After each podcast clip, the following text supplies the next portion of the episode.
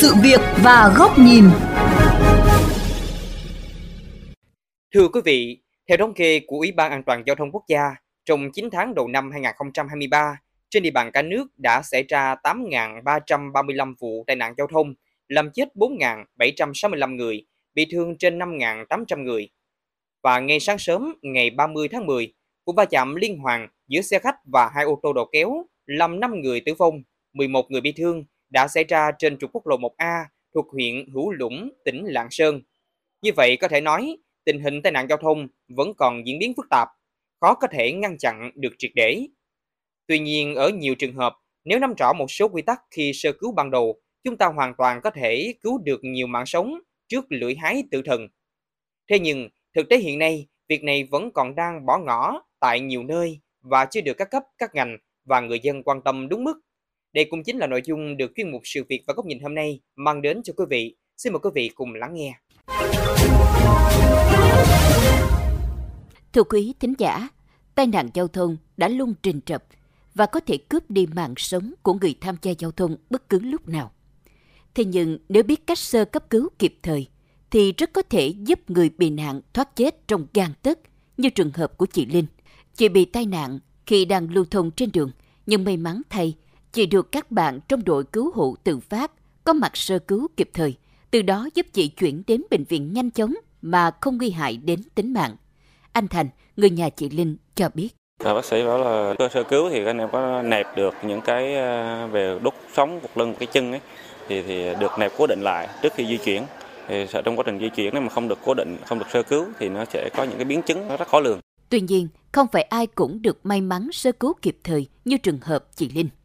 Thực tế hiện nay, kiến thức trong việc sơ cấp cứu tai nạn giao thông của người dân và cả người điều khiển phương tiện vẫn còn rất hạn chế.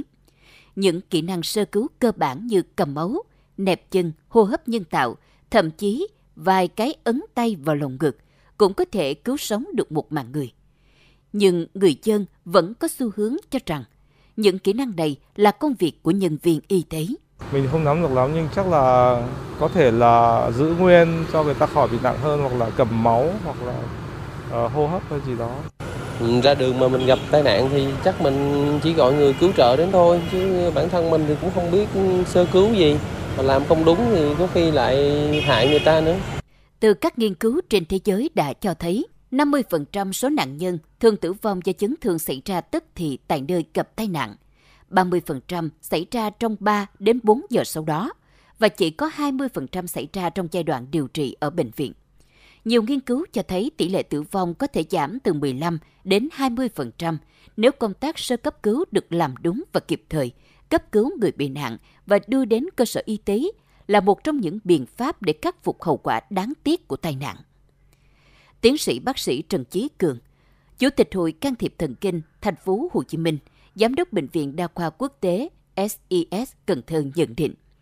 Đối với những trường hợp người bị tai nạn hoặc bị vấn đề bệnh lý ngưng tim đột ngột, thì sơ cứu trong những phút vàng đầu tiên được xem là rất quan trọng, giúp bệnh nhân thoát qua cửa tử. À, nếu mà nói về cái vấn đề uh, sơ cứu ban đầu đối với một trường hợp vừa bị ngưng tim thì đây là cái vấn đề quyết định sự sống còn của bệnh nhân. Sơ cứu trong 4 phút đầu là quyết định sự sống còn. Có nghĩa là nếu như bệnh nhân ngưng tim hoàn toàn mà không được sơ cứu kịp thời bằng các phương tiện à, máy sốc tim ngoài cộng đồng hoặc là bệnh nhân không được đội ngũ được huấn luyện so bóp tim và hồi sức tim phổi ngay ngoài hiện trường thì chỉ cần sau 4 phút ngưng tim hoàn toàn thì người bệnh đã tử vong. Do đó thì chúng ta không còn cách nào khác để có thể cứu lật ngược lại tình thế cứu sống lại bệnh nhân. Tuy nhiên trong những trường hợp nếu người bị nạn được sơ cứu nhưng không đúng cách sẽ dẫn tới nguy cơ càng trầm trọng hơn, thậm chí để lại hậu quả vô cùng đáng tiếc. Vậy nên, việc phổ cập những kiến thức sơ cứu tai nạn thương tích đến cho mọi người là điều vô cùng cần thiết trong xã hội hiện nay. Ông Trần Trường Sơn, Chủ tịch Hội Chữ thập đỏ thành phố Hồ Chí Minh nhận định. Tai nạn nó luôn luôn thường trực xảy ra và chúng ta cũng không biết là lúc nào nó sẽ xảy ra. Và chính vì những điều đó đó là chúng ta cũng phải có một cái nhận thức đầy đủ, hiểu biết về cái tầm quan trọng sơ cứu. Chúng tôi cũng mong rằng tất cả người dân luôn luôn tìm hiểu để tự trang bị cho mình một kỹ năng sơ cấp cứu. Trong những tình huống xảy ra thì chắc chắn nó sẽ tự cứu mình trước và sau đó thì mình có thể giúp cho mọi người. Có thể thấy, việc trang bị kiến thức sơ cứu ban đầu đối với người bị tai nạn là rất cần thiết. Bởi theo tính toán của Ủy ban An toàn Giao thông Quốc gia, nếu được cấp cứu kịp thời và đúng cách, có thể giảm được 10% số người bị chết do tai nạn giao thông, tương ứng khoảng 1.000 nạn nhân mỗi năm.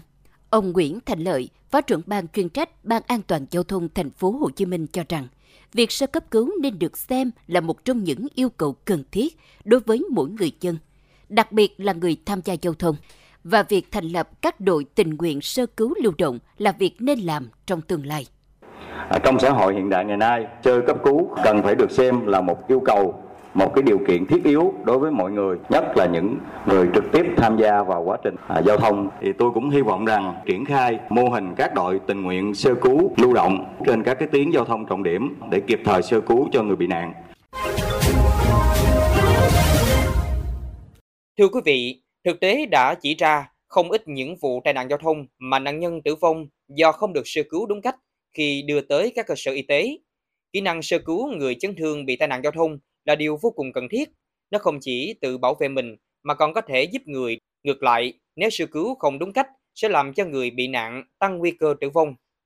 Đã đến lúc cần có những quan tâm đúng mức hơn từ các địa phương, các sở ban ngành về vấn đề này.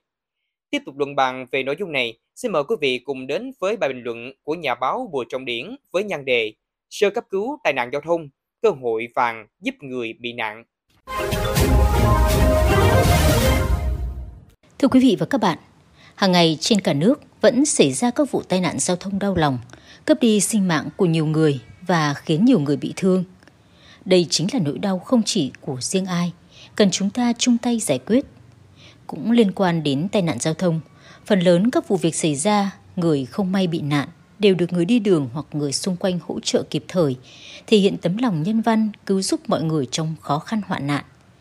Tuy vậy, đâu đó vẫn có thực cảnh người gặp tai nạn không được ai quan tâm cứu giúp, phần vì do sợ liên lụy, phần còn e ngại mình không đủ kỹ năng tự tin để thực hiện hành vi cao đẹp sơ cấp cứu người bị nạn.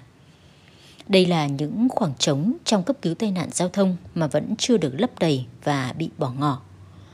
Theo các văn bản quy định pháp luật, khi xảy ra trường hợp tai nạn giao thông, những người ở khu vực phải có trách nhiệm hỗ trợ cứu giúp các ngành chức năng y tế, cảnh sát giao thông, quản lý đường xá, chính quyền địa phương có sự phối hợp kịp thời trong cấp cứu tai nạn giao thông để hỗ trợ người bị nạn. Riêng với tuyến cao tốc, Bộ Y tế có thông tư 49 năm 2016 quy định xung quanh việc cấp cứu tai nạn trên các đường này. Thông tư 49 hướng dẫn cụ thể, tỉ mỉ về công tác phối hợp cũng như chỉ dẫn đầy đủ các kỹ năng cần thiết khi cấp cứu như khoanh vùng hiện trường, đánh giá tình trạng nạn nhân, các biện pháp về hô hấp ban đầu, bảo vệ nạn nhân tránh bị sốc, cách khiêng, vận chuyển bệnh nhân lên xe cứu thương an toàn, chuyên nghiệp, vân vân. Đây là những hướng dẫn khá cụ thể, mang tính khoa học, dễ nhớ, dễ hiểu, nhưng thực tế lại chưa được áp dụng nhiều. Trong đó quy định mỗi đường cao tốc cách 50 km phải có một trạm cấp cứu cố định, nhưng xem ra không khả thi. Vì thực tế, một vụ tai nạn giao thông xảy ra gọi đến trung tâm cấp cứu ở khu vực vẫn phải điều xe, điều người đã khó khăn mà thời gian di chuyển đến hiện trường cũng khá là lâu. Nạn nhân nếu bị chấn thương nặng khó có cơ hội chờ đợi nếu lúc đó một lực lượng nào đó hoặc là người xung quanh có kỹ năng về sơ cấp cứu ban đầu sẽ là một ân nhân có thể cứu giúp nạn nhân qua cơn nguy kịch. Do vậy, trong khi chờ đợi các trạm cấp cứu tập trung ở các tuyến đường bộ, nhất là các tuyến cao tốc được xây dựng, việc trang bị kỹ năng sơ cấp cứu cho người bị nạn khi tham gia giao thông là đặc biệt cần thiết, nhất là trong bối cảnh hiện nay do đời sống thay đổi, nhịp sống quá nhanh, nhiều lái xe, người tham gia giao thông đang lưu thông bất ngờ có thể bị nhồi máu cơ tim, bị đột quỵ rồi nhiều bệnh lý khác. Nguy cơ mất an toàn khi đi đường thường xuyên xảy ra do sức khỏe, bệnh nền gây ra đang ngày càng phổ biến. Vì vậy, mở các lớp tập huấn đào tạo về sơ cấp cứu cho đội ngũ lái xe, nhân viên thực thi công vụ hay các tổ nhóm tình nguyện người dân trên các tuyến giao thông là vô cùng cần thiết và hiệu quả để khi có một người nào đó chẳng may bị tai nạn giao thông hoặc bệnh lý gây nguy hiểm đến tính mạng, những sơ cấp cứu ban đầu đúng cách có thể lấy lại cơ hội vàng, giúp người bị nạn tránh được lưỡi hái tử thần. Để có các lớp tập huấn này được triển khai đại trà, tiến tới phổ cập, không chỉ các cơ quan chuyên môn nhà nước mà cần kêu gọi tham gia của lực lượng y tế, tư nhân và các nhà hảo tâm, doanh nghiệp cùng đồng hành hỗ trợ.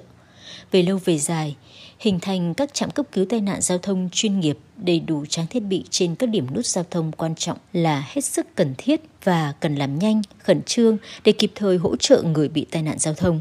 Đây là trách nhiệm mà các cơ quan quản lý cần tính đến trong nay mai. Thưa quý vị, đến đây thì lượng của chuyên mục sự việc và góc nhìn cũng đã hết. Xin chào tạm biệt và hẹn gặp lại quý vị trong các chuyên mục lần sau trên VOV Giao thông, Đài Tiếng Nói Việt Nam.